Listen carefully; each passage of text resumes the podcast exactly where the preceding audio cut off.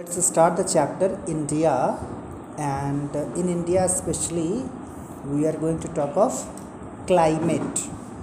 Do you know the meaning of climate? In Hindi? In Hindi, weather is a different term. Weather, season, and climate. When a weather remains for a longer time, एक weather एक लंबे समय तक generally same रह जाती है तो उसको क्या बोलते हैं? सीज़न बोलते हैं। और एक तरह का सीज़न लंबे समय तक हो जाता है तो वो क्लाइमेट हो जाता है। क्लाइमेट को हिंदी में जलवायु कहा जाता है। तो अभी हिंदी जानना बहुत ज़रूरी नहीं है, लेकिन जानना ये ज़रूरी है कि क्लाइमेट एक्चुअली होता क्या है?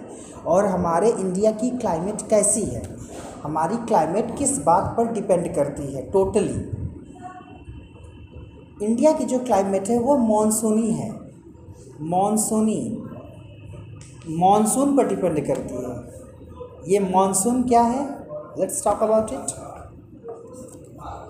see as it is given very clearly in the in the introduction, india is the land of monsoon climate. हम मॉनसून क्लाइमेट के देश हैं। मतलब हमारे यहाँ की जो क्लाइमेट है वो टोटली डिपेंड करती है मॉनसून पर। मॉनसून इंडिया कहेंगे कि और सब नहीं हम इंडिया की बात कर रहे हैं। अलग अलग जगह की क्लाइमेट अलग अलग होती है ना। According to their position on the globe और यू कैन से जो जोग्राफिकल पोजिशन उनकी होती है किस लैटिट्यूड किस लॉन्गिट्यूड पर वो हैं, उस पर डिपेंड करता है। इक्वेटर से कितने दूर हैं, उस पर डिपेंड करता है। ठीक है? Monsoon originates from an Arabic word मौसम मॉनसून कहाँ से निकला है? अगर इसकी एटिमोलॉजी की बात करें, कहाँ से डिराइव हुआ है तो ये मौसम शब्द से निकला है। वो मौसम शब्द अरबी भाषा में है। अरबी यानी जो सऊदी अरब है, सऊदी अरब का जो क्षेत्र है, ठीक है? तो वहाँ की जो भाषा है, अरबी या यूनाइटेड अरब एमिरेट्स करके जो है, एक संयुक्त अरब अमीरात, आ गए। तो मॉनसून टर्म जो है, वो अरबी भाषा का है। अरबी भाषा के मौसम से निकला है। Why has India complicated in different climates तो अब ये सोचना है कि हमारे यहाँ की क्लाइमेट इतनी कॉम्प्लिकेटेड क्यों है? मतलब जिसको समझना थोड़ा सा कठिन है।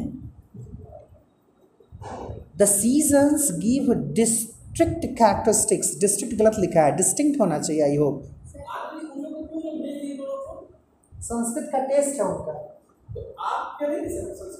नहीं तो मैडम ले रही हैं तो हम कैसे ले okay so India is the land of monsoon climate monsoon climate की जगह है दे, हमारा देश. Monsoon originates from an Arabic word मौसम अरबी भाषा के मौसम शब्द से निकला है क्या? Monsoon why has India complicated in different climates क्यों? हमारी क्लाइमेट इतनी डिफरेंट क्यों है? The seasons give distinct characteristics which have determined the economic shape ये ना डिस्टिंक्ट होना चाहिए आई होप यहाँ पर। डिस्टिंक्ट अलग अलग which have determined the economic shape culture history and many festival अब देखिए, बहुत इंटरेस्टिंग बात निकल कर के आ रही है सामने। इतना आसान नहीं है समझना इसको।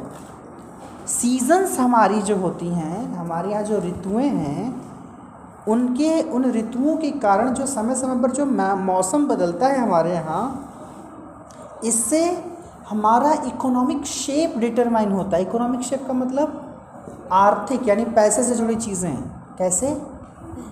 कैसे पैसा क्या हुआ? भी जाता है क्या? कभी कभी तो जाता ही है। तुम तुम सर के पास पढ़ रहा है? सारा सब्जेक्ट सर पढ़ाएँगे ठीक है इन लोगों को सर रूटीन दे दिए हैं।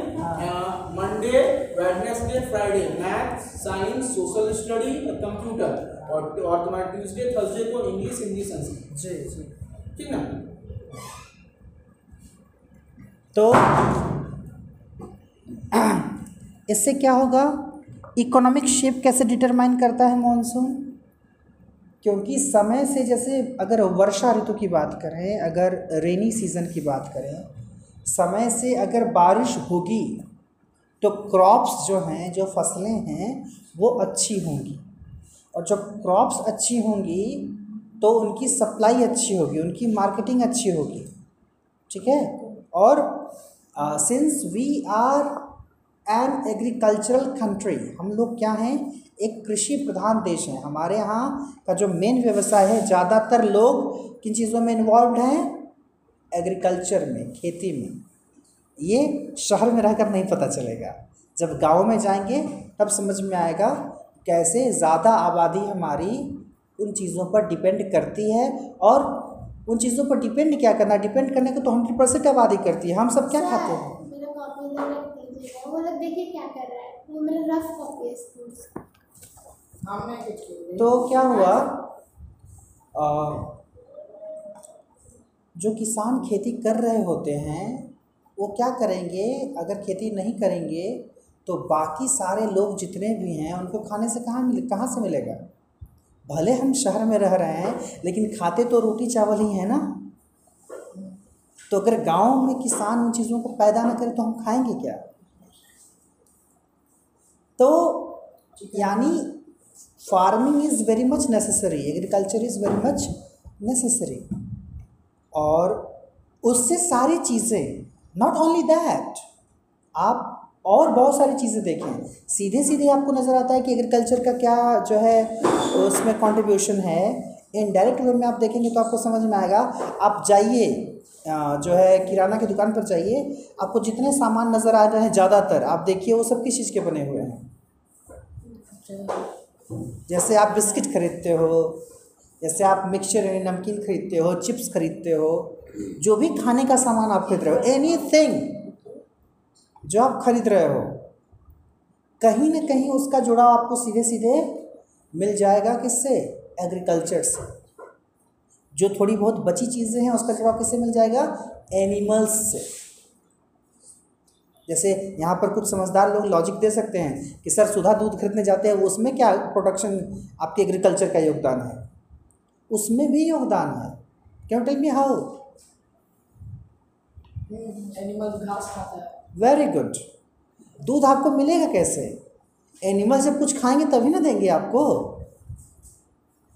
सीधे मीन्स कहीं ना कहीं आप डायरेक्ट या इनडायरेक्ट वे में देखेंगे तो everything is very much concern with agriculture और वो अगर ठीक ठाक है तो इकोनॉमी ठीक ठाक हो सकती है हमारे जैसे देश की, जिसकी ज़्यादातर जो है आबादी एग्रीकल्चर में लगी हुई है। तो सीज़न क्लाइमेट सीधे अफेक्ट करते हैं हमारी इकोनॉमी को। ठीक है? हमारे पैसे को। कल्चर और कल्चर हमारे यहाँ जो अलग अलग होते हैं। अलग अलग मौसमों में आप देखेंगे, कहीं ना कहीं हर चीज़ मालूम नहीं हो पाती आपको, लेकिन ज़्यादातर सीधे क्रॉप से जुड़ा होता है हमारे फेस्टिवल्स का। जैसे हम अगर कोई त्यौहार मनाते हैं? जैसे मान लीजिए कि एक वैसाखी का त्यौहार मनाया जाता है पंजाबी में पंज पंजाब में जिसको आपके यहाँ जैसे खिचड़ी बोलते हो आप उसको है ना? मकर संक्रांति मनाई जाती है। तो आप देखते हो ना कि हर एक त्यौहार में कहीं ना कहीं कुछ स्पेशल अनाज का रोल होता है। कोई स्पेशल चीज़ खाई जाती है उस समय। ठीक है? जैसे अगर दिवाली की बात करें, दिवाली में शाम को क्या बनता है? कौन सी सब्ज़ी बनती है? सब्ज़ी कौन सी बनती है? जो प्रश्न पूछा उसका उत्तर दिया करो।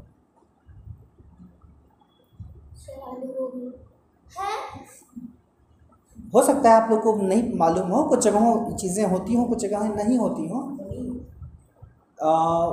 जिस जिन जगहों से मैं बिलोंग करता हूँ वहाँ दिवाली के शाम को सूरन की सब्ज़ी ज़रूर बनती है। सूरन। सूरन। ठीक है? हाँ हाँ हाँ। तो और जैसे एक पड़ती है एकादशी बीच में जिसका नाम है प्रबोधनी एकादशी। हाँ उस दिन गन्ने का बड़ा महत्व होता है। गन्ना जो है चुभा जाता है उस समय। या आप देखते हैं कि एक समय ऐसा आता है, जिस सीज़न में आपको सत्तू खाना होता है। एक पर्टिकुलर सीज़न होता है, जिसमें आप गर्मी में सत्तू खा रहे होते हैं, ठीक है? अलग अलग सीज़न में आपको अलग अलग चीज़ें या जैसे कुछ कुछ और में देखो तो छठ से तो सभी लोग परिचित हैं। आप देखो ना, छठ त्यौहार किस चीज़ का है? It totally depends on crops आप उसके सारे प्रसादों को देख लीजिए ना। जितना सारा प्रसाद है वो किस चीज़ के किस चीज़ से बना हुआ है? सारा फल होगा या एक जो बनाया जाता है घर में ठुकवा हाँ ठकुआ ठुकवा जो भी है। वो क्या है? Made up of wheat and sugar sugar किससे बना? शुगर कैन से बना। छना किसमें? ऑयल में। किस ऑयल में? वेजिटेबल ऑयल ठीक है? So any how all the concern of the culture और द फेस्टिवल जो हमारा कल्चर या फेस्टिवल है, उसका जुड़ाव हमको सीधे सीधे मिलेगा सीज़न से। ठीक है? हिस्ट्री और कहीं ना कहीं हिस्ट्री में भी बड़ा योगदान है भाई क्लाइमेट का। कई बार ऐसा भी हुआ, कई ऐसे युद्ध भी लड़े गए हैं इतिहास में, जब कोई एक सेना हार रही होती है, अचानक से तूफ़ान आ जाता है और वो सेना बच जाती है, जीत जाती है, ऐसा भी हुआ है। या आ, ऐसा भी हुआ है कि आ, कोई विदेशी आक्रमणकारी जैसे मान लीजिए कि सिकंदर जब आया था हमारे देश में तो उसके सैनिक हर जगह पर अटैक करके जीतते गए लेकिन अल्टीमेटली वो जब एक नदी के किनारे पहुँचे तो सैनिकों ने मना कर दिया कि अभी नदी पार नहीं कर सकते नदी की भयावता देख करके। तो अगर मान लीजिए नदी सूख गई रहती या नदी न रही होती वहाँ पर बारिश न हुई रहती तो शायद वो और आगे तक बढ़ सकते थे। ठीक है? एक क्लाइमेट ही है जो कि आपके थार को, इंडिया के थार को क्या बना दिया है? डेजर्ट बना दिया है। है डेजर्ट? राजस्थान में जो थार का क्षेत्र है, वो डेजर्ट है। Mahmud Ghaznavi a great plunderer बहुत बड़ा लुटेरा, जिसने इंडिया पर सेवनटीन टाइम्स अटैक किया। सेवनटीन टाइम्स अटैक किया। जब सोमनाथ मंदिर पर अटैक करके सोमनाथ मंदिर गुजरात में है। अटैक करके जब वो जा रहा था वापस तो महमूद गजनवी वो वहाँ सैंडलवुड का जो गेट था और 6.5 टन सोना लेके गया था। बहुत हाँ बहुत लूटा था वो। तो जब वो जा रहा था तो उसका बदला लेने के लिए एक बंदे ने उसको गलत रास्ता दिखा दिया था। वो पूछा था, रास्ता किधर से जाता है? तो उसने उसको रेगिस्तान वाला रास्ता दिखा दिखा दिया था। और देखिए कैसे आपका क्लाइमेट जिसने बना रखा है थॉर को, उस रेगिस्तान को, उस रेगिस्तान ने बदला लिया उससे किसी इंसान ने नहीं। क्यों? इतना लंबा रेगिस्तान है कि चलते चलते सबों को लगा कि बस अब ख़त्म ही हो जाएगा। अच्छा ऐसा मज़े की बात क्या होती है? जब आप ऐसी जगह पर जाते हैं, जैसे कोई रेगिस्तान है, आप बहुत दूर चले आए तो आप पहले तो सोच रहे कि थोड़ा नज़दीक ही होगा, हो सकता है इसके बाद ख़त्म हो जाए, फिर से ज़मीन आ जाएगी। तो आप इसी जो है, आशा में आगे बढ़ जाते हैं, और जब आप आगे बढ़ जाते हैं तो आपको लगता है यार ये तो ख़त्म ही नहीं हुआ। तो फिर एक बार सोचते हैं कि तो वापस चलें क्या? तो बोले, वापस इतना दूर फिर से वापस जाएँगे। जितने दूर में वापस जाएँगे, हो सकता है उतने दूर में हम आगे बढ़ जाएँ। ठीक है? तो ये हुआ उसके साथ, मोहम्मद गजनवी के साथ। बाकी लोगों के साथ जब वो क्रॉस कर रहा था वो, ज़्यादातर लोग मर गए। तड़प तड़प कर खाए पिए बिना मर गए। वो मरते जीते पहुँचा किसी तरह से। बच गया था वो, लेकिन बाकी ज़्यादातर लोग ख़त्म हो गए। तो प्लेसेस का भी बड़ा रोल होता है, ठीक है? फिर in this chapter will study about the factors of climate and different seasons क्या फैक्टर्स हैं भाई? और सीजन्स क्या हैं हमारे यहाँ? Land and the and climate are two important elements that influence the life of the people land और climate दोनों लोगों की ज़िंदगी पर प्रभाव डालते हैं। क्लाइमेट तो मैंने बता दिया आपको। लैंड का क्या असर है? अब लैंड में वही है कि डेजर्ट हो या कोस्टल एरिया हो या प्लेट्यू का एरिया हो, ठीक है? तो अलग अलग जगह रहने वाले लोगों की लाइफस्टाइल आपको अलग नज़र आएगी। जैसे पहाड़ पर रहने वाले लोग अलग ढंग से रहते हैं, ठीक है? जो नदी किनारे रहने वाले लोग हैं, उनका, उनकी लाइफस्टाइल अलग है। जो डेजर्ट में रहने वाले हैं, उनकी लाइफस्टाइल अलग है, ठीक है? क्यों? क्योंकि प्लेसेस अलग होने से आपको वहाँ की क्लाइमेट भी डिफरेंट मिलेगी। और उस डिफरेंट क्लाइमेट के कारण जो है उनको एडजस्ट करना पड़ता है। ठीक है? जैसे अगर बात करें कोस्टल ये कोस्टल एरिया की, यानी जो समुद्र के किनारे का एरिया होता है तो उसके आसपास के जो शहर होंगे, आप देखिएगा, वहाँ का टेम्परेचर मॉडरेट होता है। मॉडरेट का मतलब वहाँ ना तो बहुत गर्मी पड़ती है, ना तो बहुत ठंडी पड़ती है। जैसे मुंबई वगैरह का इलाका है। तो वहाँ के लोगों की लाइफस्टाइल वैसी रहेगी। हो सकता है कि जब आपको स्वेटर पहनने की ज़रूरत पड़ती हो, वो लोग नॉर्मल रहते हों। मतलब उनको नॉर्मल कपड़ा पहन करके वो रह सकते हैं। ठीक है? अगर आप बात करते हैं जैसे डेजर्ट में रहने वाले की तो जैसे आप यहाँ पर नहाने में दो चार बाल्टी पानी खर्च करते हो डेजर्ट वाले कर पाएँगे क्या? उनको एक एक बूंद की कीमत मालूम है। जो डेजर्ट के आसपास में यानी राजस्थान के इलाके में जैसे जो लोग रह रहे हैं, जिन्होंने पानी की कमी को झेला हुआ है तो वो वैसी लाइफस्टाइल नहीं अपनाएँगे। ठीक है? या जैसे अगर बात कर लीजिए पहाड़ी एरिया आप देखिए धनबाद को देखिए। धनबाद में क्या है? सड़कें कैसी हैं? बड़ी खूबसूरत हैं। हाँ एक एक समय ऐसा आता है जब आप साइकिल से चल रहे होते हैं तो आपको बिल्कुल एफर्ट नहीं लगाना पड़ता। आप आराम से केवल हैंडल पकड़ करके आगे जा रहे होते हैं। लेकिन कुछ मिनट के बाद सड़क ऐसी हो जाती है कि वो आपका, आपकी पूरी एनर्जी ले लेती है। है ना? एक एक समय ऐसा है कि एकदम डाउनवर्ड्स में जा रहे होते हैं, दूसरा समय ऐसा आता है कि आपको काफ़ी एफर्ट लगा करके ऊपर जाना होता है। क्यों है ऐसा? Because of its hilly region क्योंकि ये पहाड़ी एरिया है। तो यहाँ सड़कें जो हैं, वो उन्हीं पहाड़ों, पहाड़ी एरिया में बनी हुई हैं तो उसी ढंग से आपको शेप में मिलेंगे सड़क। कभी कभी तो आप देखेंगे, बहुत अच्छे से क्लियरली विजिबल होता है। जब दूर से कोई सड़क एकदम दूर गई हो यहाँ पर तो आप देखिए, आपको समझ में आएगा कि कैसे आप यहाँ है, नज़र आ रही सड़क कैसे ऊपर गई हुई है। हाँ तो ये चीज़ आपको बहुत अच्छे से नहीं हाईवे तो खैर वो, उस पर पुल भी बने होते हैं तो पुल का तो अलग हो जाता है। दिखता है ऐसे हाँ। ऊपर यहीं पे है। ये है इस चूँकि एरिया ऐसा है इसलिए ठीक है? तो अलग जोग्राफिकल कंडीशन होने से भी बहुत ज़्यादा लाइफस्टाइल पर असर पड़ता है। द above एलिमेंट्स में very from place to place country to country and one continent to the other और ये सारी चीज़ें आप देखेंगे जगह अलग अलग जगहों में अलग अलग देखेंगे अलग अलग देशों में आपको मिलेगा अलग अलग कॉन्टिनेंट्स में अलग अलग चीज़ें मिलेंगी। जैसे यूरोपियन कॉन्टिनेंट की बात करें, यूरोप, हम लोग एशिया के हैं तो हमारे यहाँ का टेम्परेचर ऐसा होता है कि हम, हमारे यहाँ जो है गर्मी भी पड़ती है, ठंडी भी पड़ती है, बारिश भी होती है।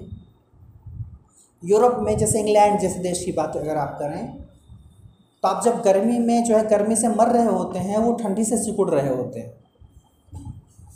वहाँ पर आप देखेंगे कि ज़्यादा समय ठंड ही पड़ती है, इंग्लैंड जैसे देश में। और जैसे आप यहाँ पर गर्मी आपके यहाँ जब पड़ती है तो इतनी पड़ती है कि फिर लगता है कि जान निकल जाएगी। उनके यहाँ कभी गलती से जब धूप निकल जाती है तो उनके यहाँ छुट्टी हो जाती है। उसको सनी डे डिक्लेयर कर दिया जाता है और उस दिन लोग पिकनिक मनाते हैं। So that is their life style बाकी समय जो आप अभी पहन रहे हैं उनको ज़्यादा समय तक वही पहने रहना होता है। अच्छा एक मज़ेदार बात और बताते हैं। जैसे शादियों में हमारे यहाँ लोग बहुत अच्छा अच्छा जैकेट पहनते हैं, है ना? मोटा मोटा काफ़ी। ठंड में पहनते हैं तो समझ में आता है, गर्मी के समय भी पहनते हैं। क्यों पहनते हैं भैया? वेस्टर्न कल्चर को कॉपी करने के चक्कर में हम इस बात का ध्यान नहीं देते कि वो लोग ऐसा क्यों पहनते हैं क्योंकि उनके जग, जगह की डिमांड है। हाँ उनका क्लाइमेट वैसा है। तो वो वैसे वैसा पहनेंगे उनकी वेशभूषा वैसी होगी। तो इसका मतलब क्या आप जो है गर्मी में शादी करेंगे तो स्वेटर पहन के जाएँगे शादी करने? तो आप कहेंगे, हम स्वेटर थोड़ी पहने, हम तो जैकेट पहने तो भैया, जैकेट पहने तो गर्मी नहीं देता है वो उतना। ठीक है? तो ये सारी कुछ चीज़ें ऐसी हैं जो कॉपी करने के चक्कर में ये ध्यान नहीं दिया जाता कि उनके सर्कमस्टांसेस अलग होते हैं, हमारे सर्कमस्टांसेस अलग हैं। ठीक है? विद द प्लेसेस और द कॉन्टिनेंट्स ये चीज़ें बदलती हैं। हो गया? India is a land of diverse climate Bharat जो है वो don't shake your leg Bharat जो है डाइवर्स क्लाइमेट की जगह है, यानी यहाँ पर आप अलग अलग जगहों पर देखेंगे। जैसे मैंने बताया ना, मुंबई अलग नज़र आ रहा है आपको, राजस्थान अलग नज़र आ रहा है। India has different climatic conditions like the cold conditions of the northern Himalayan areas to the hot climate of Rajasthan desert देखिए आ गया ना। नॉर्दर्न हिमालय में आइएगा तो आपको ठंडी वाली जगह ज़्यादा मिलेगी। आप जम्मू कश्मीर देख लीजिए।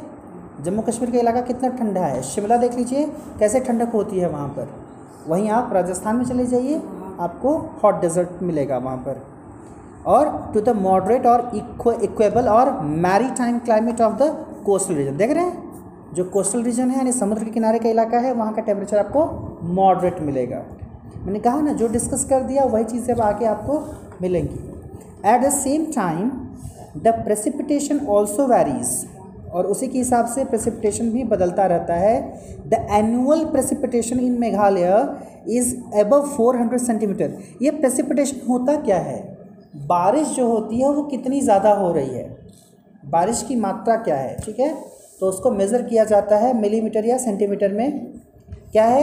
The annual precipitation in Meghalaya is ever 400 centimetre whereas it is less than ten centimetre in the Rajasthan desert देखिए, कितना बड़ा अंतर है। मेघालय हमारे यहाँ का एक स्टेट है, जहाँ एक प्लेस है मासिन राम करके।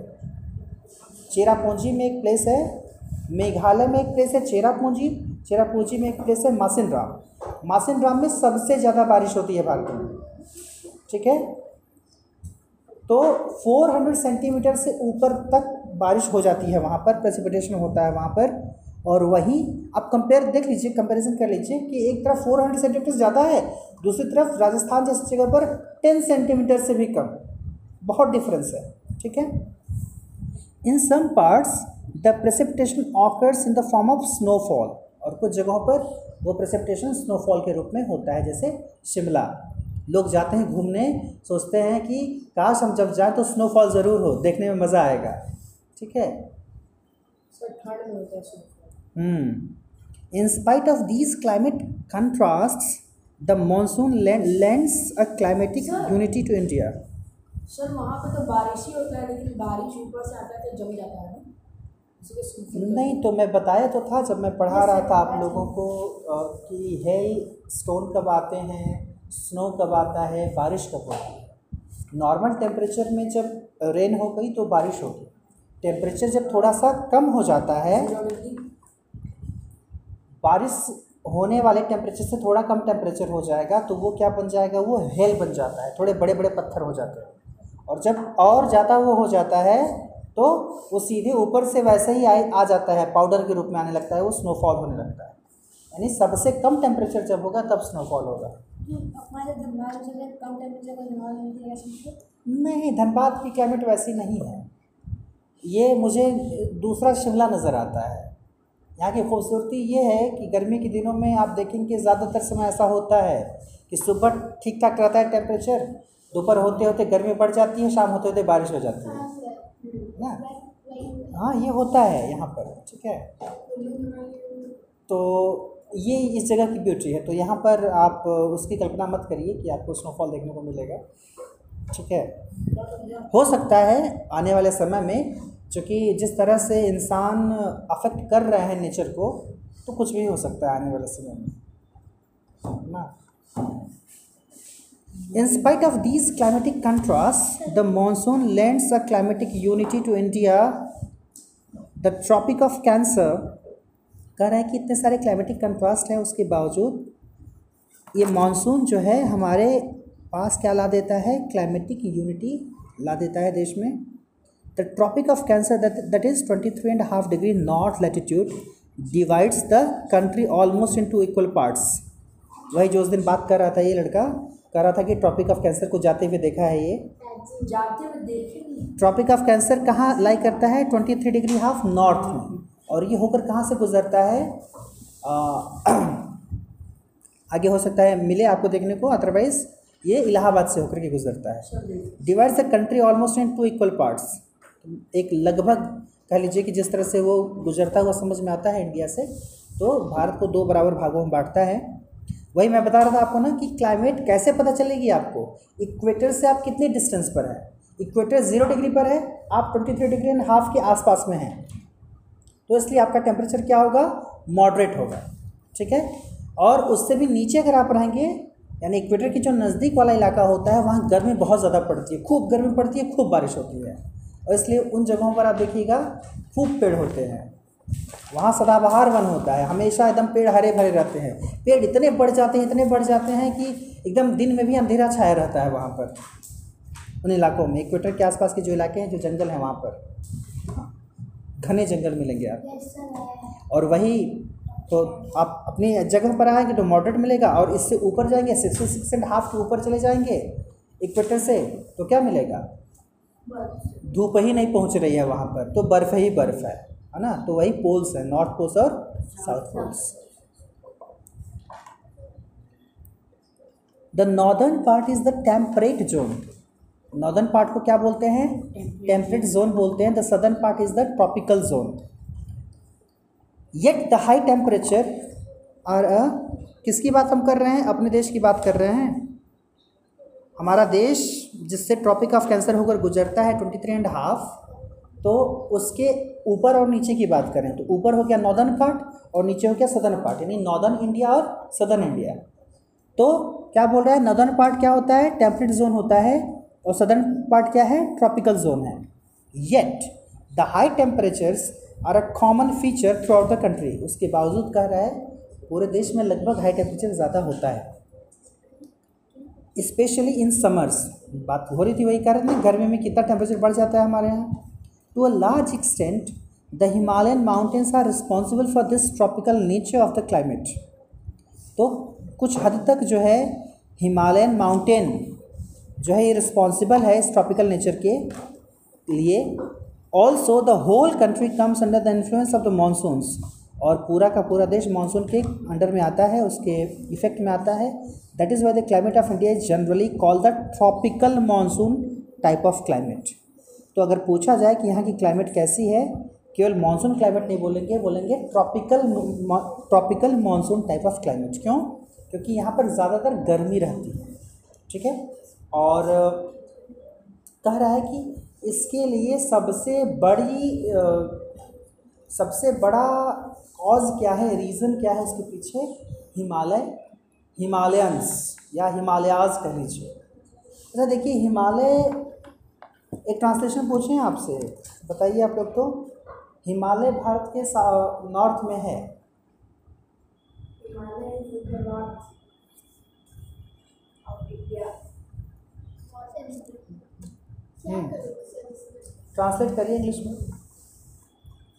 हिमालय भारत के उत्तर में स्थित है।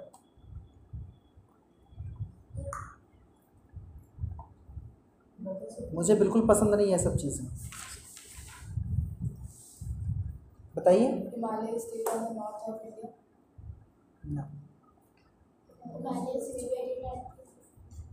जो मैं चीज़ पूछना चाह रहा हूँ, वो जियोग्राफी से जुड़ा हुआ है, ना कि इंग्लिश ट्रांसलेशन से। हिमालय क्या है?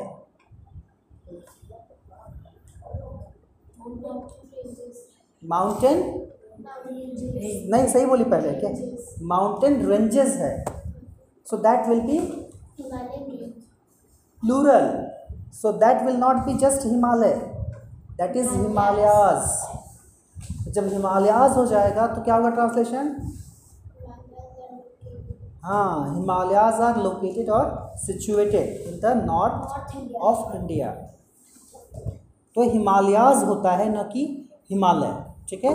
क्योंकि वो पर्वत श्रृंखला है पर्वत श्रेणी है। कई सारे पहाड़ एक साथ मिले हैं उसका नाम हिमालय है। वो कोई अकेला एक पहाड़ नहीं है ठीक है? सो हिमालयाज जो हमारे नॉर्थ में है इंडिया के उसका होना हमें एक गर्म देश बनाता है। अगर वो नहीं होता ना इतनी ठंडी हवाएँ आती उधर से इतनी ठंडी हवाएँ आती कि ठंड से मर जाते हैं आप हिंदी में कुछ कविताएँ भी पढ़ेंगे आप देखेंगे कि आ, कहा जाता है कि हिमालय हमारा प्रहरी है।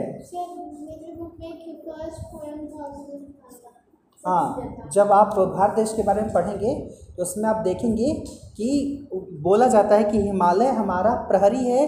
हिमालय पहरेदार है पहरेदारी करता है नॉर्थ में। और वो जो दू, दूसरी तरफ़ की आने वाली ठंडी हवाएँ हैं उनको रोक देता है। अगर हिमालय नहीं होता वहाँ जहाँ आज वो है है इसलिए ही ठंडा नहीं है और भी रीज़न है। ये रीज़न है ना कि वहाँ पर जो है वहाँ का टेम्परेचर लो हो जाता है और वहाँ ये नॉर्मली पहाड़ नहीं है ना वो पानी ही जमा हुआ है। उसका बड़ा रीज़न ये है, आज के समय जो हिमालयाज जो दिख रहा है, पहले वहाँ पर तेथीज सागर हुआ करता था। तेथीज सागर, ठीक है? तेथीज सागर। तो क्या किया जाए? पट्टी उट्टी की जाए? वो होता है। ठंडी का दिन है तो फटेगा ही होट ना। Let's move further while talking of Indian climate factors affecting the climate of India यानी वो कौन कौन सी चीज़ें हैं जिससे भारत की जलवायु प्रभावित होती है? We have political and the physical boundaries political boundaries का मतलब क्या होता है? क्या क्या मैप में सर जो ये बोल रहा मतलब आउटलाइन के लिए बना रहता है सर सिटीज़ या कंट्रीज़ का बाउंड्री सिटीज़ या कंट्रीज़ या स्टेट्स जो होते हैं जैसे हम डिवाइड करते हैं पॉलिटिकली अगर डिवाइड करेंगे इंडिया को तो इस समय क्या सिचुएशन है? There are twenty eight states and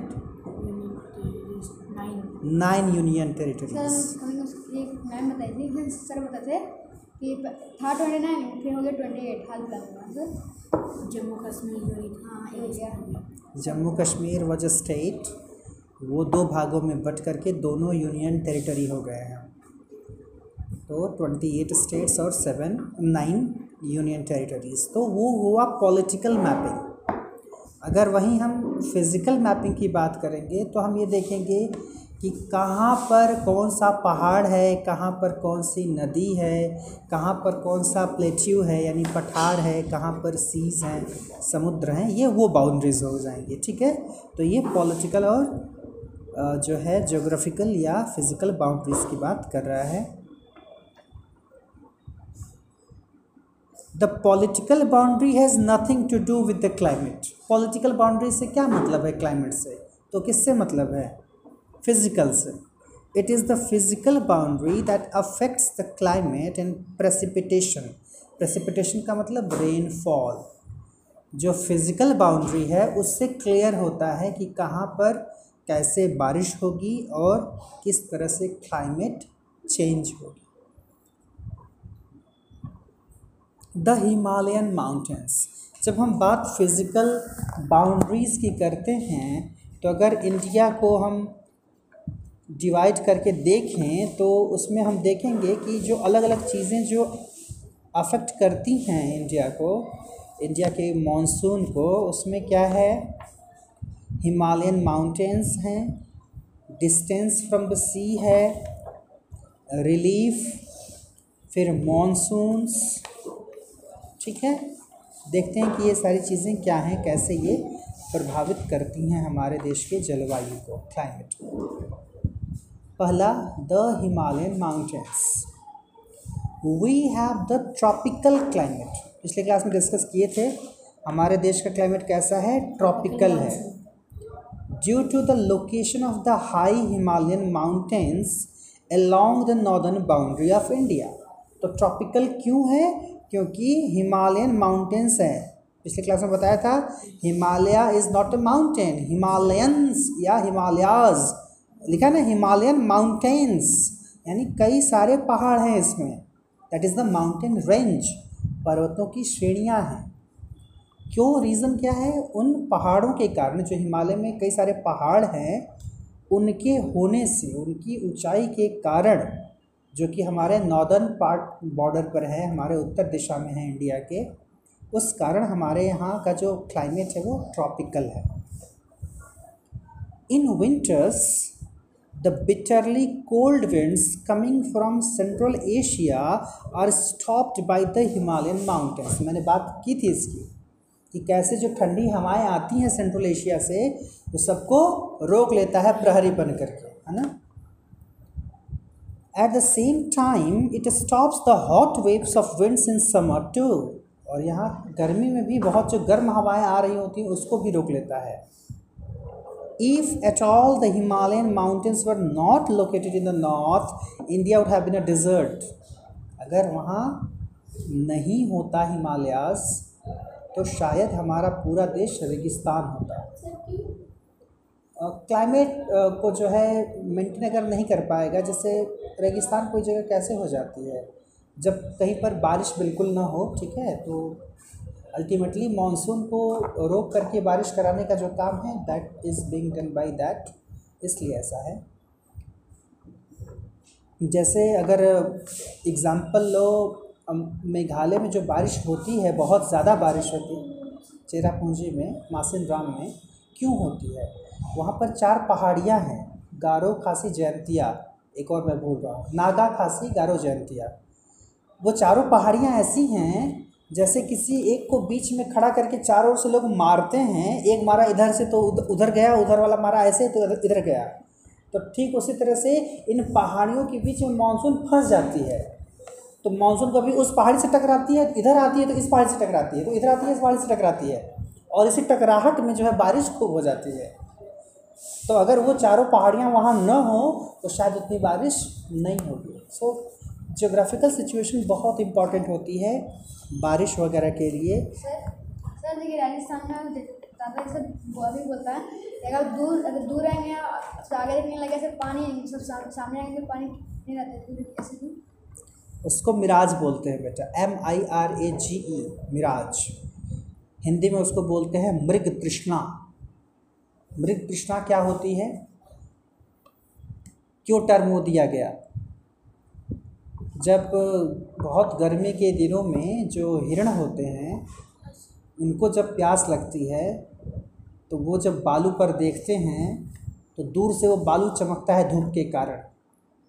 और वो चमकता है तो जैसा लगता है कि पानी है। तो वो दौड़ के जाता है वहाँ पर पीने के लिए पानी। वहाँ जाता है तो देखता है बालू ही। फिर वापस देखता है, जहाँ से आया, अब वहाँ पानी नज़र आता है। फिर दौड़ के वापस आता है। ऐसे करते करते ये है मृग तृष्णा तो मिराज, ये रिफ्लेक्शन के कारण होता है। गर्मी में सनलाइट के पड़ने के कारण जो रिफ्लेक्शन होता है, उसके कारण वैसा आपको पानी जैसा नज़र आता है। यही नहीं ज़्यादा गर्मी में आप अगर चलेंगे सड़क पर तो सड़क भी कभी कभी आपको भीगी नज़र आएगी। ठीक है? तो ये रिफ्लेक्शन है वैसा। इसी को बोलते हैं बेटा माया है माया। चीज़ें जो नज़र आती हैं वो होती नहीं हैं।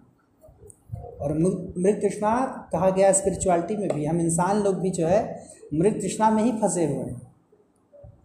जैसे अभी आप लोग सिक्स सेवन में हैं आपको कहा जाता होगा मन लगा करके पढ़ो खूब पढ़ो।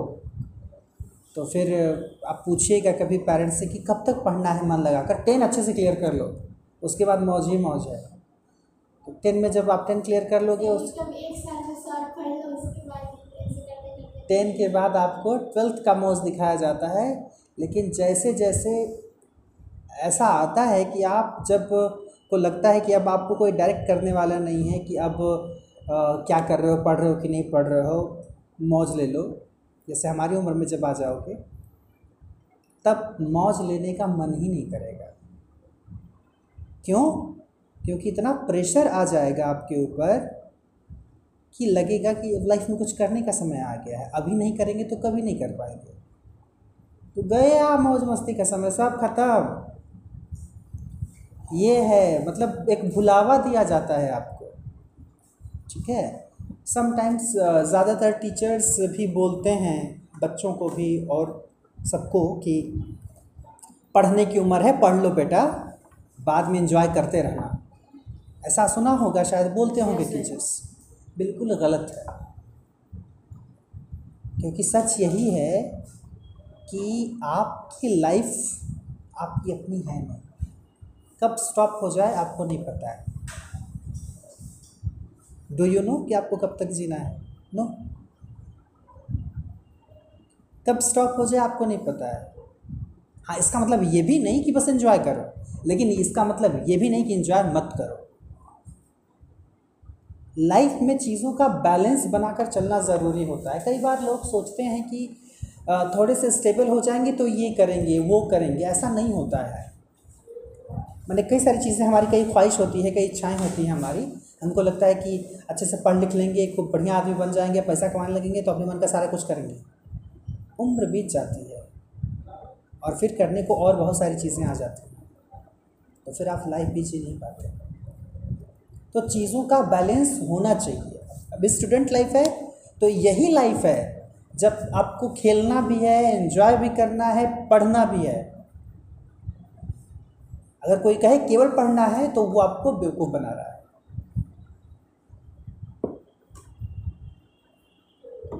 बात समझ में आ रही है?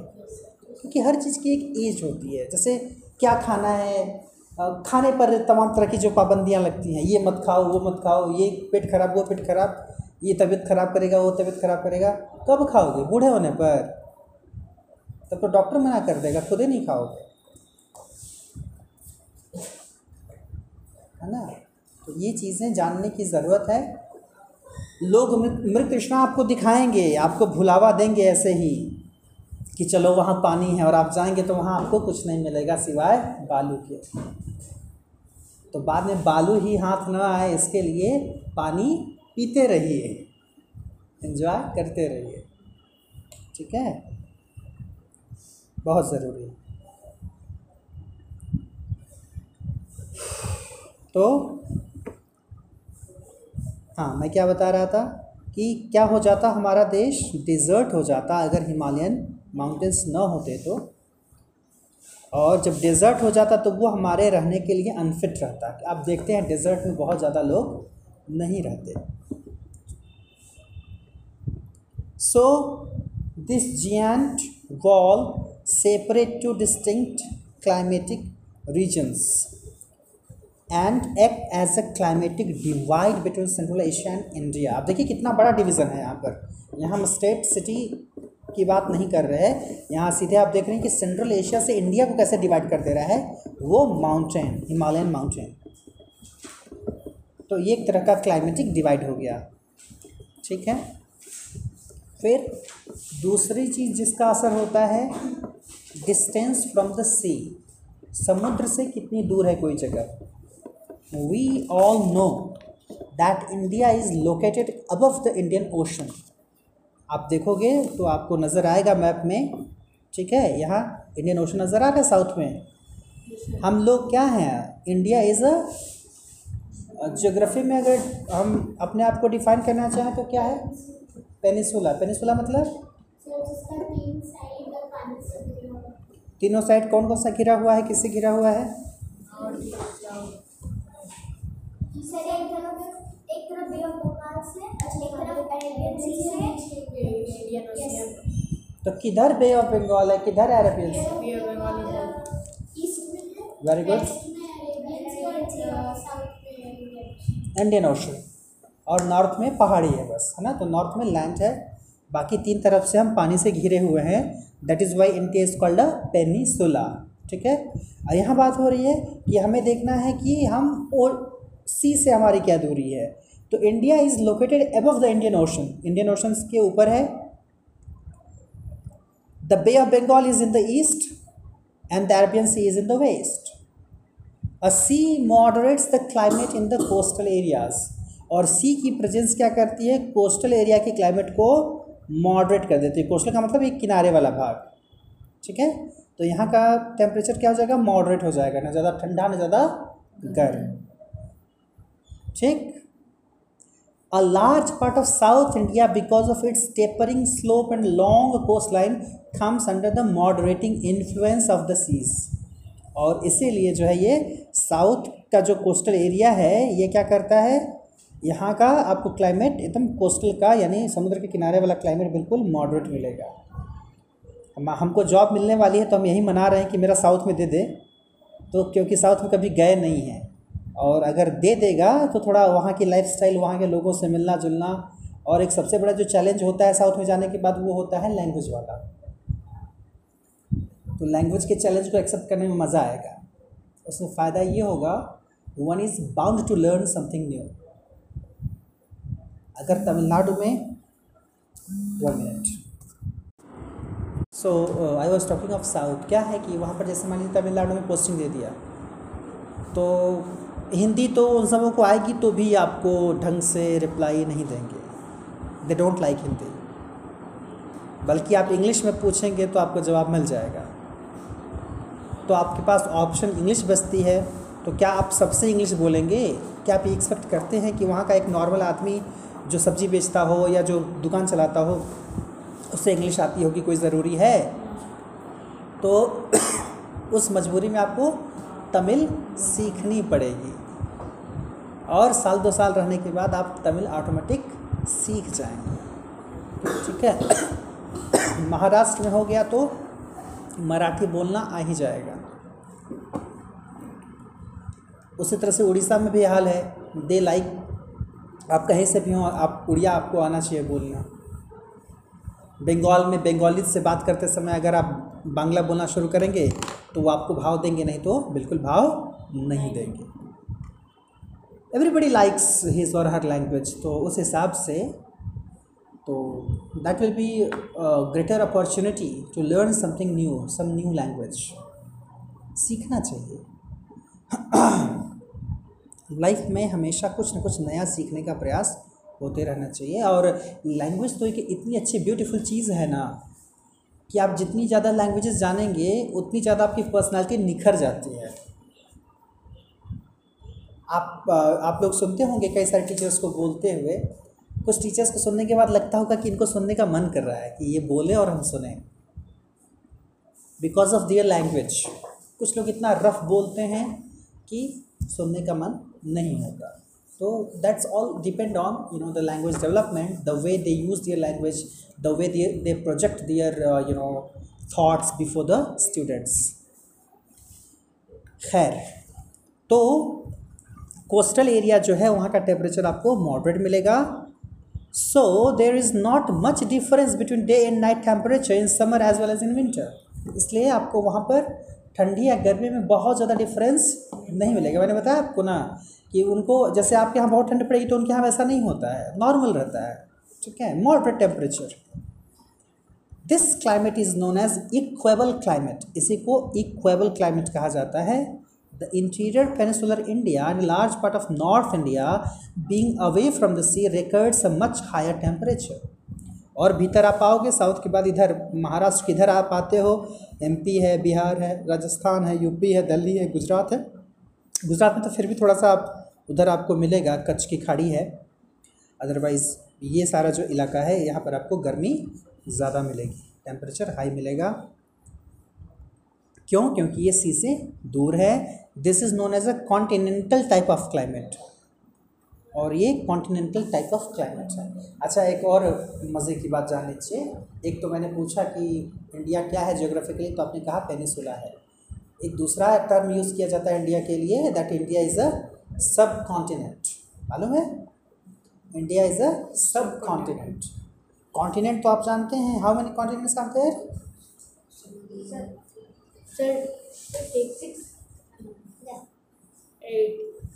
seven I think seven continents हाँ।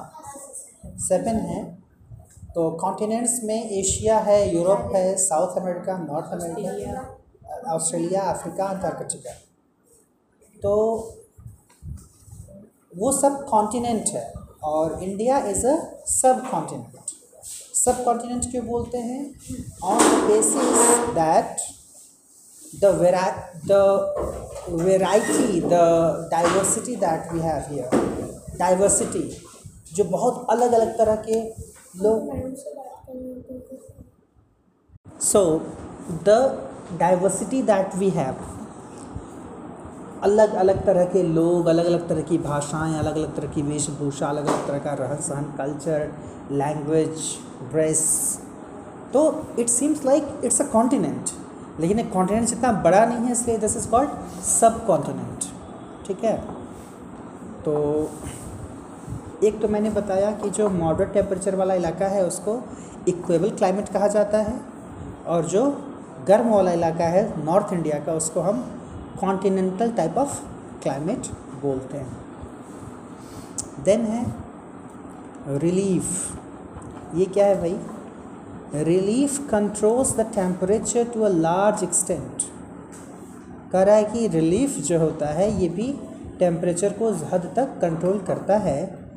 Although the peninsular India is very near to the equator the hill station like Ooty and Kodaikanal enjoy cool climate even during the summers है ना?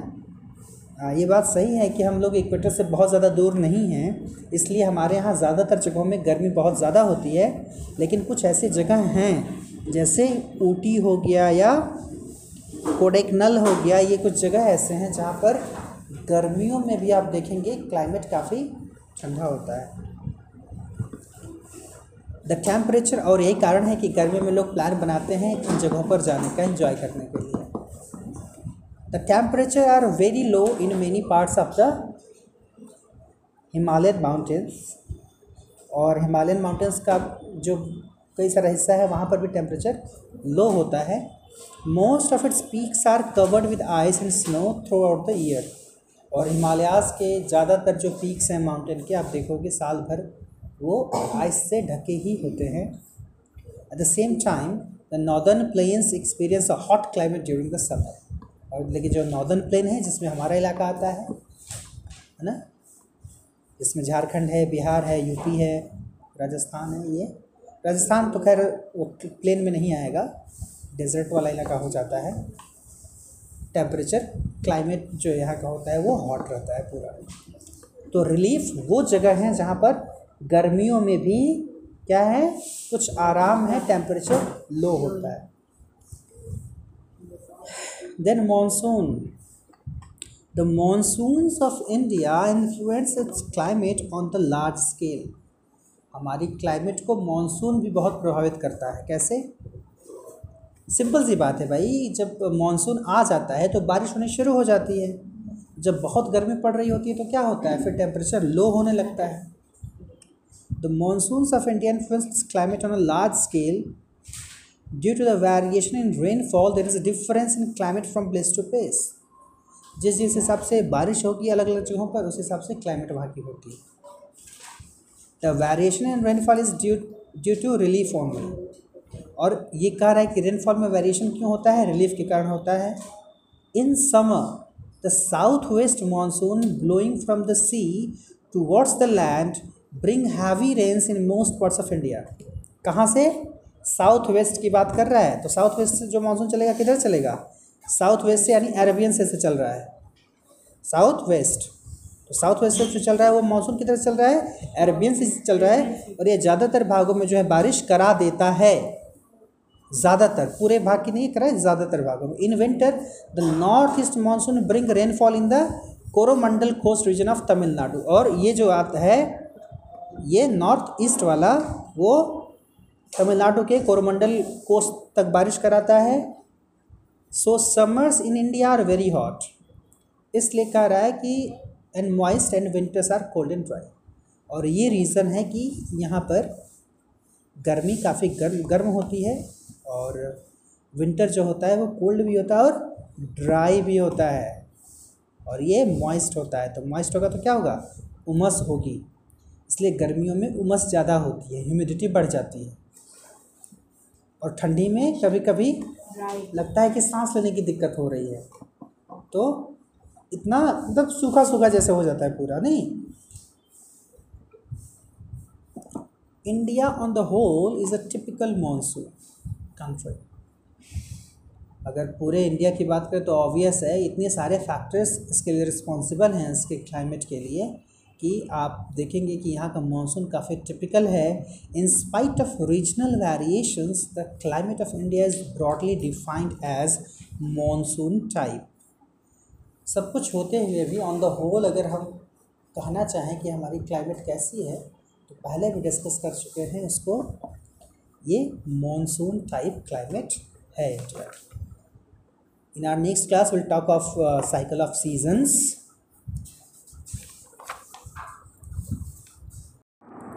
cycle of seasons यानी जो ऋतुएँ हैं हमारे देश में, वो किस तरह से आती हैं और जाती हैं, और फिर आती हैं और फिर जाती हैं, तब बनता है साइकिल साइकिल का मतलब क्या होता है? वो बार बार रिपीटिशन होता रहेगा उसका, ठीक है? On the basis of climatic conditions a year is divided into periods called seasons ऐसे तो आप जानते हो कि एक साल one year is equal to twelve months होते हैं। सबका अलग अलग नाम है, जनवरी, फरवरी, मार्च, अप्रैल, है ना?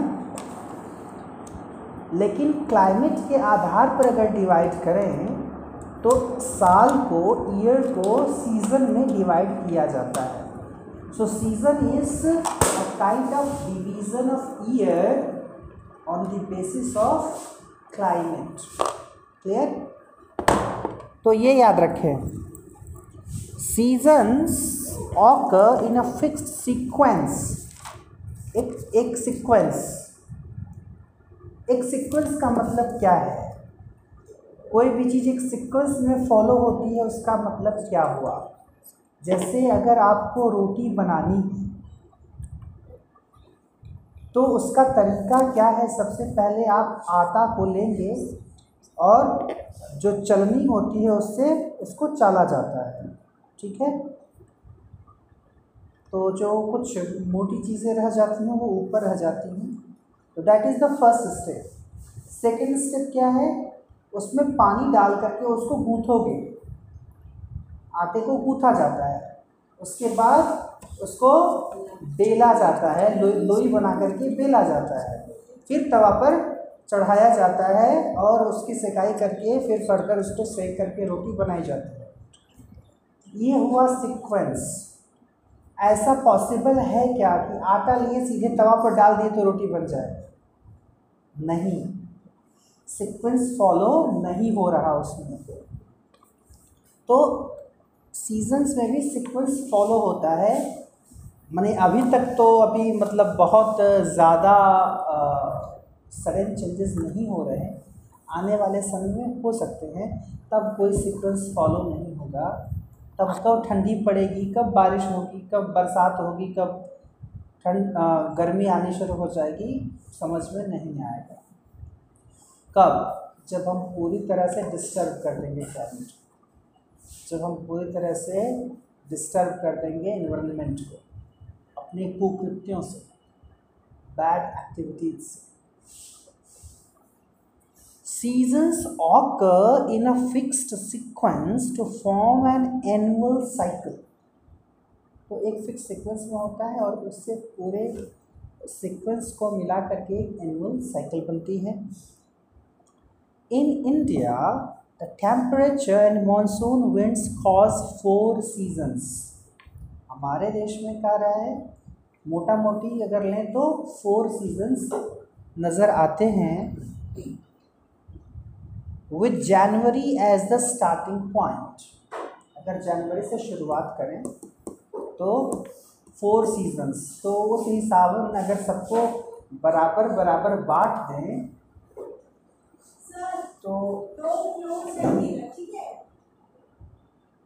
तो उसको अगर बराबर बराबर बांट देते हैं तो एक पूरे साल को अगर सीज़न में बांटोगे, तीन चार सीज़न में तो कितने दिनों का होगा सीज़न थ्री मंथ्स हर सीज़न जो है वो थ्री मंथ्स का होगा।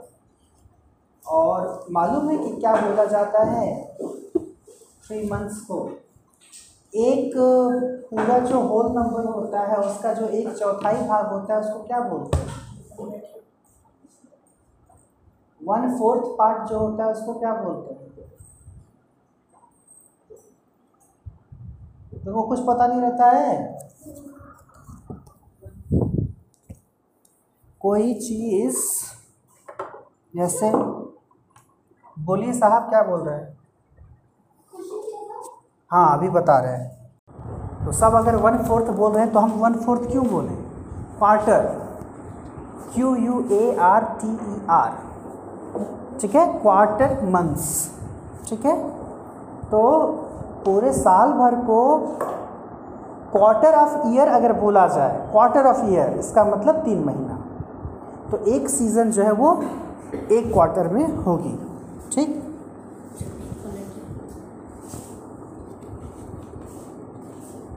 हाँ तो ऐसा थोड़ी है कि वहीं से पढ़ना शुरू कर देंगे। उलट गया तो। तो वो चार क्या हैं डिवीज़न के सीज़न? पहला है द कोल्ड वेदर सीज़न जब ठंड पड़ती है। कब से शुरुआत हो रही है? डिवीज़न हम लोग कहाँ से शुरू कर रहे हैं? किस महीने से? ठंडा अभी जो हम बात कर रहे हैं, कहाँ से शुरुआत कर रहे हैं? कोल्ड कहाँ से शुरू हो रहा है साल में? जी नहीं, क्या लिखा है इसमें? इसके हिसाब से अभी चलें, फ़िलहाल क्या बोला? Four seasons with January as the starting point मतलब ये है कि अभी जिन, जिस हिसाब से डिवीज़न की हम बात करेंगे तो हम ऐसे मानकर चलेंगे, क्योंकि जनवरी फरवरी मार्च तीन महीना ये जो है कोल्ड वेदर सीज़न हो जाएगा। उसके बाद है हॉट वेदर यानी मार्च के बाद अप्रैल से शुरू हो जाएगा तो अप्रैल में जून, ये हॉट वेदर सीज़न हो जाएगा। सीज़न ऑफ़ एडवांसिंग मॉनसून जून के बाद जुलाई, अगस्त, सितंबर मॉनसून के आने का season the season of the retreating monsoon फिर ठंड की तरफ़ बढ़ने वाला जो समय है मानसून का वापस जाना, ठीक है? तो फिर क्या हो जाएगा? जून के बाद जुलाई, अगस्त, सितंबर हो गया, अक्टूबर, नवंबर, दिसंबर, ठीक है? तो इस तरह से ये चार डिवीज़न यहाँ आपको बता रहा है। और अक्टूबर में ठंड नहीं पड़ती है, अक्टूबर महीना बहुत ख़राब होता है। अक्टूबर महीने में क्या होता है? गर्मी जा रही होती है ठंड आ रही होती है। और बीमारियाँ खूब होती हैं। ख़ास करके इन दिनों दो तीन सालों से डेंगू खूब हो रहा है अक्टूबर में। So, uh, हाँ बेटा वेदर चेंज तो पहले वेदर चेंज नहीं होती थी। तब ये तो गर्म से ठंडा है इसलिए इसमें बहुत सारे लोग बीमार होते हैं। मैं क्या बोल रहा हूँ? पहले ऐसा नहीं होता था। तो डेंगू क्यों नहीं हो रहा था उस समय? वो है कि मौसम चेंज होता है तो हमारी बॉडी उस हिसाब से एडजस्ट करने में उसको समय लगता है। तो उस समय बुखार आ जाता है दैट्स अदर थिंग लेकिन चीज़ें भयावह होती जा रही हैं समय के साथ। एक तरफ़ हम जितने प्रोग्रेस की सीढ़ी चढ़ रहे हैं दूसरी तरफ़ उतनी सारी बीमारियों से हम मुलाकात भी कर रहे हैं। सुनिएगा एक से एक टर्म, क्या हुआ है, पता नहीं क्या हुआ है। ऐसा ऐसा टर्म लोग बोलेंगे, एक minute. So the cold weather season this season और the winter season begins in mid November in India. अभी देखो दे दिया। अक्टूबर ना दे करके क्या दिया? नवंबर दिया। कह रहा है इसकी शुरुआत मिड नवंबर से हो जाती है किसकी? कोल्ड वेदर सीज़न की। जबकि यहाँ पर क्या दिया था? In India the temperature and monsoon winds cause four seasons with January as the starting point यहाँ स्टार्टिंग पॉइंट में जनवरी दिया, लेकिन जो पहला यहाँ सीज़न दे रहा है, फिर से उसको डिस्कस कर रहा है तो क्या बोल रहा है कि शुरुआत इसकी मिड नवंबर से हो जाती है। It becomes well established in December और दिसंबर में जा कर के वेल स्टेब्लिश्ड हो जाता है मतलब ठंडी ठीक ठाक आ जाती है। एंड लास्ट टिल फेब्रुवरी और फेब्रुवरी तक चलता है। The temperature remains very low जैसा कि अभी चल रहा है। अभी देखिएगा तो कितना टेम्परेचर है इस समय? इस समय टेम्परेचर कितना है? ट्वेंटी के अराउंड हाँ ट्वेंटी सिक्स या कुछ होगा। अराउंड होगा। The temperature remains very low. Some parts of north india experience bitter cold. हम लोग भी नॉर्थ इंडिया में ही आते हैं। यूपी बिहार झारखंड ये नॉर्थ इंडिया में आता है। ईस्ट इंडिया में हम केवल नॉर्थ और साउथ में बांट करके बात कर रहे हैं। ईस्ट में आता है। ईस्ट में बंगाल आता है। अगर केवल साउथ नॉर्थ में बांटोगे तब तो आ जाएगा ना पूरा नॉर्थ में? उसकी बात हो। रही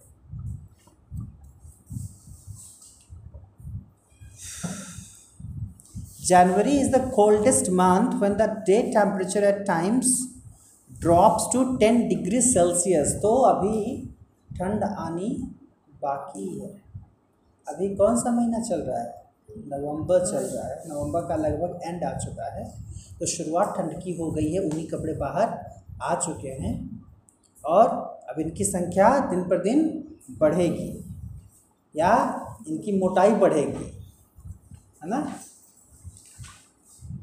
और जनवरी में जाते जाते टेम्परेचर टेन डिग्री सेल्सियस तक भी हो सकता है। ये तो बहुत ज़्यादा कम नहीं बता रहा है। नॉर्थ इंडिया के ज़्यादा पार्ट की बात कर रहा है। ठंडी तो तब पड़ती है ज़बरदस्त जब ज़ीरो डिग्री से भी पारा नीचे चला जाता है। जब जब पानी जो है नल में आने की बजाय नल में ही जम जाता है और नल फट जाता है।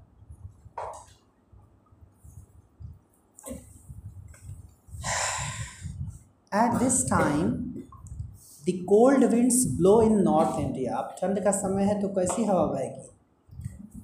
कोल्ड विंड्स इसको हिंदी में बड़ा अच्छा टर्म दिया जाता है। नाम सुना है? छुट्टी जब होती है कोल्ड वेदर की जब ज़्यादा ठंड पड़ती है तो डीसी छुट्टी कर देता है। हाँ। क्या बताता है? रीज़न क्या है? बहुत ज़्यादा ठंडा है। Harsh weather climate harsh weather climate तो जब ठंडी हवा बहती है उसको हिंदी में क्या बोलते हैं? इसके लिए कोई टर्म है? जैसे जो गर्म हवाएँ बहती हैं गर्मी में क्या बोलते हैं उसको?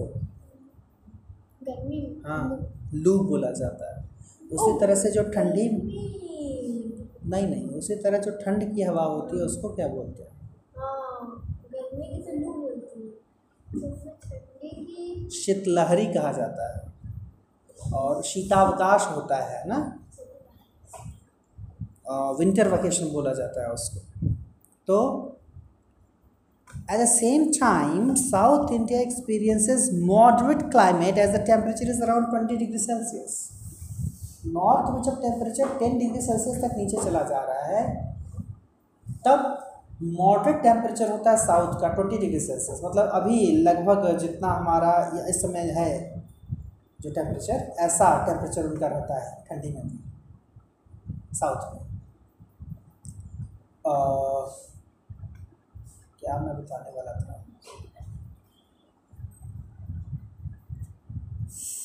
अच्छी बात हाँ आ गया था। बॉडी टेम्परेचर कितना होता है?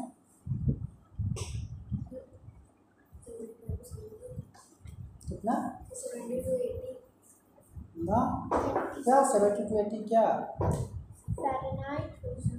सेल्सियस में क्या thirty seven?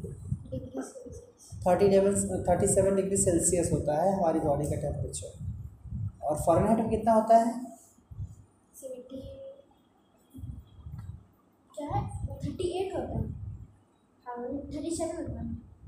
निकालो, चलो, निकालो ओपन करो कॉपी पेन दो। चलो। थर्टी सेवन डिग्री सेल्सियस जो है, हमारी बॉडी का टेम्परेचर है और रूम का टेम्परेचर नॉर्मली कितना माना जाता है मालूम? रूम का temperature twenty seven twenty seven degree Celsius तो normal room temperature twenty seven degree Celsius तो इसलिए जब ट्वेंटी डिग्री तक जा रहा है तो उसको भी मॉडरेट ही माना जा रहा है मतलब बहुत ज़्यादा कम नहीं माना जाता है। Formula during winter the weather has generally a clear sky ठंड में बारिश हो चुकी रहती है तो आसमान साफ़ होता है। Low temperature low humidity and cool breeze temperature low होता है ह्यूमिडिटी भी कम होती है मतलब नमी कम होती है इन्वायरमेंट में। और क्या होता है? जो ब्रीज ब्रीज मतलब? हाँ? ना बेटा। B R E Z E breeze breeze मतलब होता है होती है हवा। ब्रिज मतलब हवा कोल्ड ब्रिज यानी ठंडी हवा बहती है। सर स्पेलिंग क्या था? B R E E Z E साबुन नहीं आता है बेटा ब्रीज वही। सो अप्रोक्सीमेटली 124.2 ऐसा कैसे हो सकता है? गलत आ रहा है आपका calculation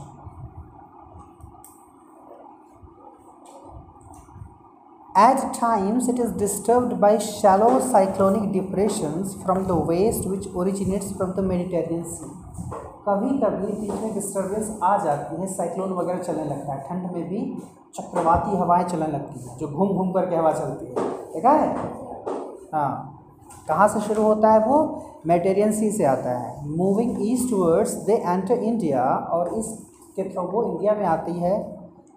Cyclone they cause rainfall over north west India जिससे कि नॉर्थ वेस्ट इंडिया में जो है क्या हुआ? कैलकुलेशन क्यों गलत हो रहा है तुम्हारा? थ्री फिफ्टी कुछ भी। These depressions are known as western disturbances तो इन इस तरह के जो डिप्रेशन होते हैं साइक्लोनिक डिप्रेशन इसको कहा जाता है वेस्टर्न डिस्टर्बेंसेस तो याद रखो, पूछ सकता है कि कुछ समय में ये पूछ सकता है कि वेस्टर्न डिस्टर्बेंसेस क्या होते हैं?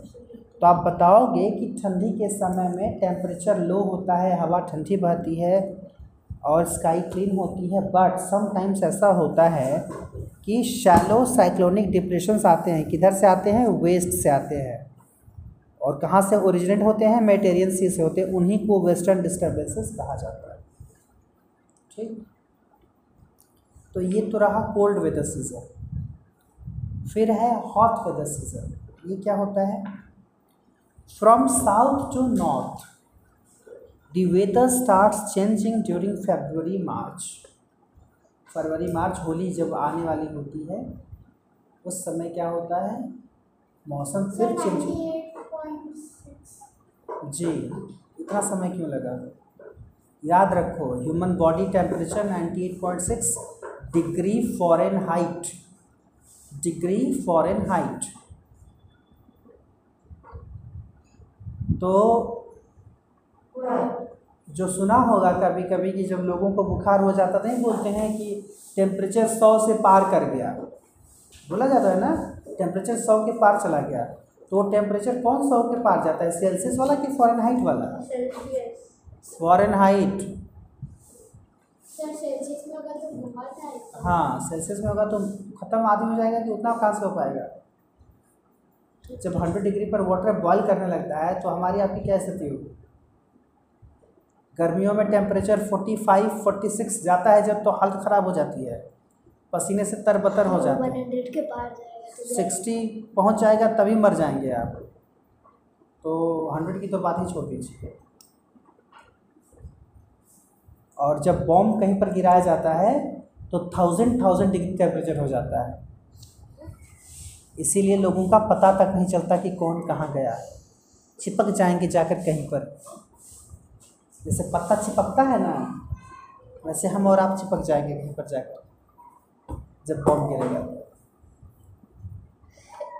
इतने हाई टेम्परेचर में खड़े पे पेड़ खड़े खड़े जल जाते हैं सर हरे पेड़। कुछ नहीं बचता है।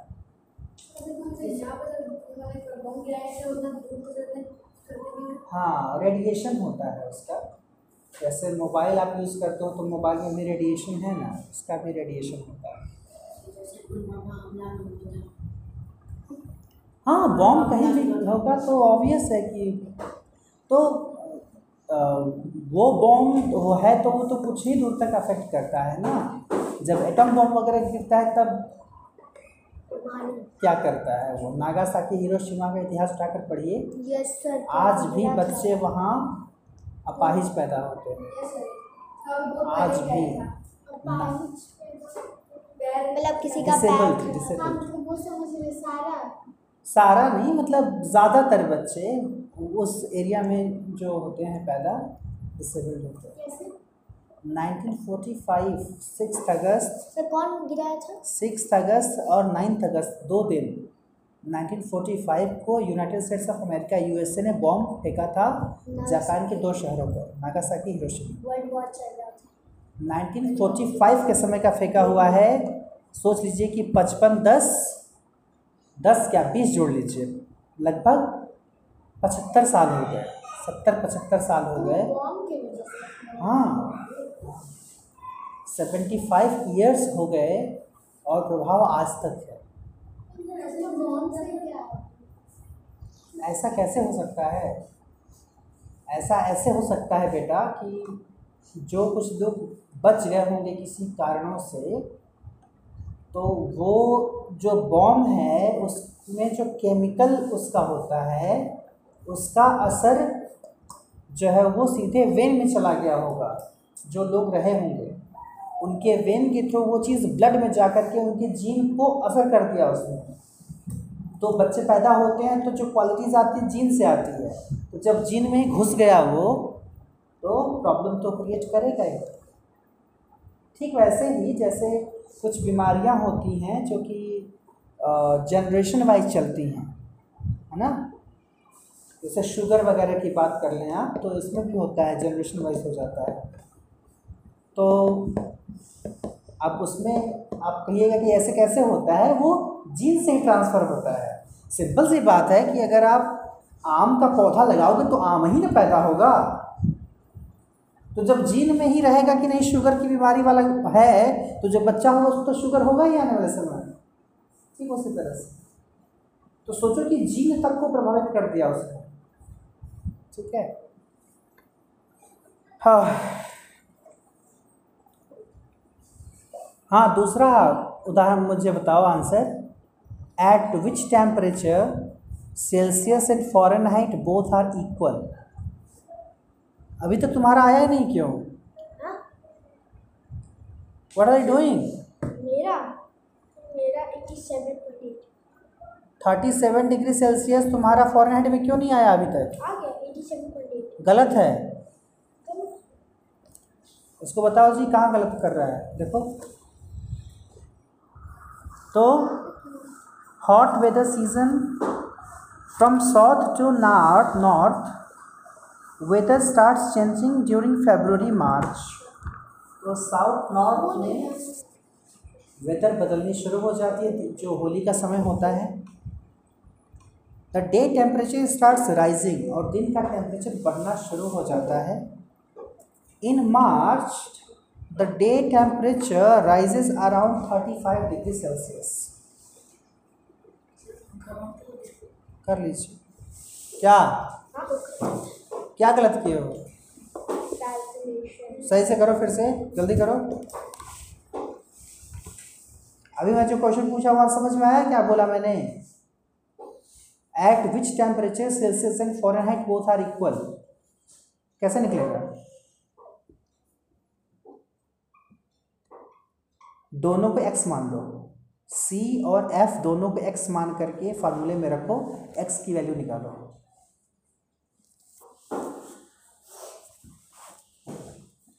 तो मार्च में टेम्परेचर 35 डिग्री सेल्सियस तक पहुँच जाता है। In April the temperature goes up to around 37 अप्रैल में आते आते 37 तक।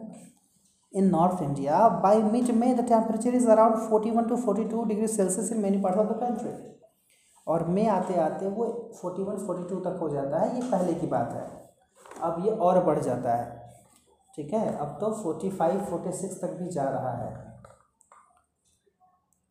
The minimum temperature does not go below twenty degree Celsius गर्मी की बात हो रही है। ट्वेंटी से नीचे नहीं जाता। So night too becomes quite hot देखिए ninety eight point six do the second thing that I told find the value for which Celsius and Fahrenheit both are equal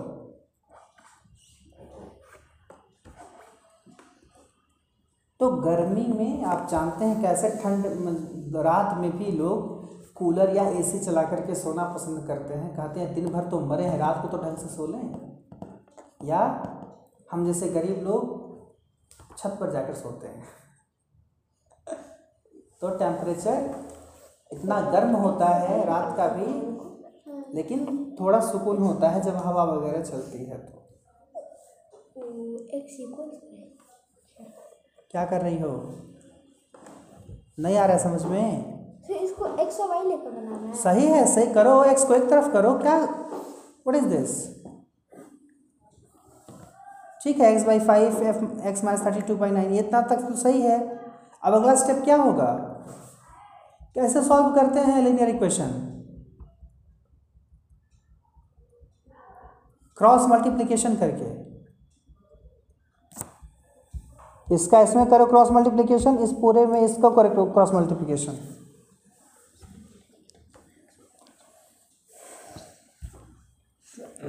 At this time, hot and dry winds blow in the Gangetic plains called Lu, जिसकी बात अभी कर रहे थे आप लोग. तो जब हॉट और ड्राई विंड चल, चलनी शुरू हो जाती है गर्मी में तो उसी को हम लू कहते हैं। अच्छा इसमें एक मज़ेदार बात ये है, दो तरह की हवाएँ चलती हैं गर्मी में। एक वेस्ट विंड कही जाती है और एक ईस्ट विंड कही जाती है। तो और किसानों के लिए बहुत इम्पोर्टेंट होती हैं दोनों हवाएँ। वेस्ट विंड को पछुआ हवा कहते हैं पछुआ, पश्चिम से बहती है ना? और ईस्ट विंड को पूर्वा कहते हैं। तो ईस्ट विंड में क्या होता है? उसमें ह्यूमिडिटी होती है, नमी होती है। तो गर्मी में जो सब्ज़ियाँ बोई जाती हैं, गलत आ रहा है। कैलकुलेशन सही नहीं है तुम्हारा। तो जो ईस्ट विंड होती है वो रिस्पॉन्सिबल होती है सब्जियों के लिए। सब्ज़ियाँ कैसे? आ, मतलब क्योंकि ईस्ट विंड बहेगी तो सब्जियों को सब्जियों में जो है फर्दर जो रिएक्शन होता है आ, होने वाली होती है वो होती है और सब्जियों में फल लगने शुरू हो जाता है। यानी सब्ज़ियाँ पैदावार देनी शुरू कर देती हैं। उसी समय एक ऐसा भी समय आता है जब किसानों को वेस्ट विंड की ज़रूरत होती है जब वो फ़सल काट रहे होते हैं तो काटने के बाद फ़सलों की मड़ाई की जाती है थ्रेशिंग जैसे गेहूँ काटते हुए देखिए हो थ्रेशिंग है गेहूँ जब काटा जाता है तो उसके बाद उसको मशीन में डाला जाता है उस पूरे पौधे को। डाला जाता है उसी को बोलते हैं थ्रेशिंग करना। जिससे कि गेहूँ भूसा सब अलग अलग हो जाए। तो उसके जो डंठल हैं मतलब जो पूरी पूरी फ़सल है लंबी सी सूखी वाली वो जब कड़ी होगी हाँ जब वो कड़ी होगी फ़सल, तभी वो मशीन में सही से जो है जाएगी और काम जल्दी होगा। इसके लिए वेस्ट विंड की ज़रूरत होती है।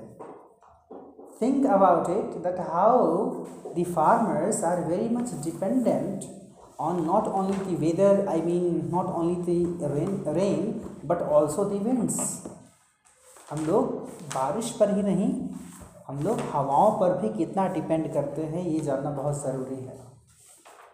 ठीक है? This hot weather season extends from March to May और इस तरह से हम देखते हैं कि हॉट वेदर सीज़न मार्च से मई तक चलता है।